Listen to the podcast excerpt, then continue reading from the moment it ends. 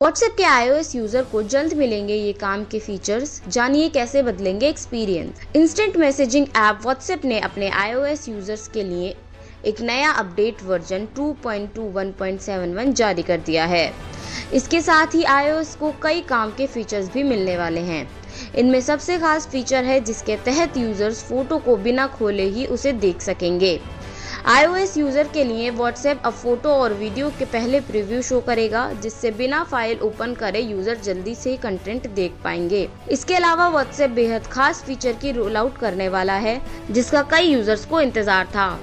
App में अब group chat disappearing message feature आने वाला है। जिसके ज़रिए एडमिन के अलावा ग्रुप के अन्य मेंबर्स भी मैसेज को डिसअपेयर कर पाएँगे। इसके लिए एडमिन को मेंबर्स को एक एक्सेस देना होगा। इससे पहले सिर्फ़ ग्रुप एडमिन ही मैसेज को गायब कर सकता था।